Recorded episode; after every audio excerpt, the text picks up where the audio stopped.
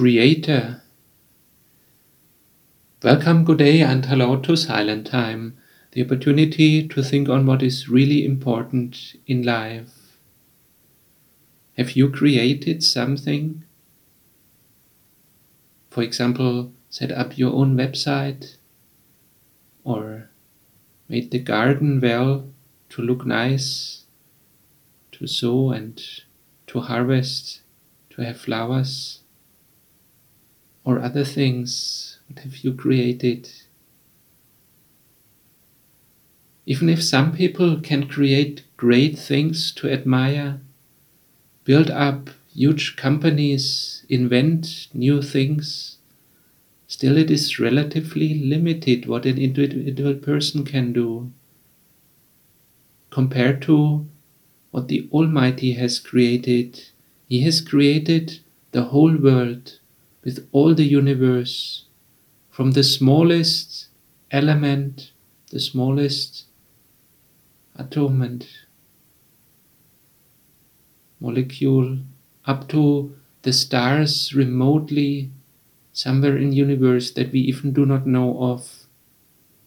All that has been made, and we are good, we do good to honor that Lord who has created everything. Nehemiah 9 verse 6, the people, they gathered and prayed, You, Lord, you alone are Lord. You made the heavens and the stars in the sky. You made land and sea and everything in them. You gave life to all. The heavenly powers bow down and worship you. It is good if we worship that Lord who has created the basis for all that. And He has not only created things and matters, but even given us life. And not only life as puppets, but life with a free will. We can decide what we do. What do we do with that authority?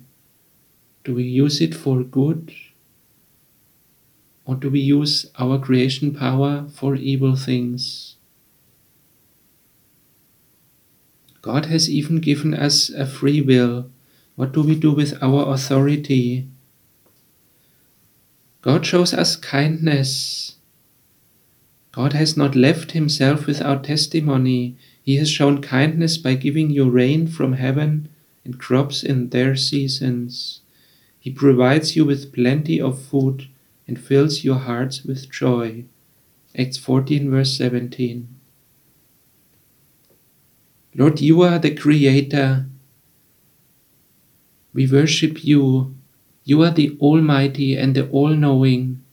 You also know what is good for us, and you provide the things we need at their time. Thank you for all that you have provided until today.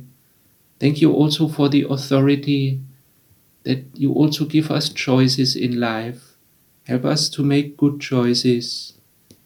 And we pray that in all, in all your creation, that you let us walk towards your kingdom, that we learn more and more to praise you, to be filled with your Holy Spirit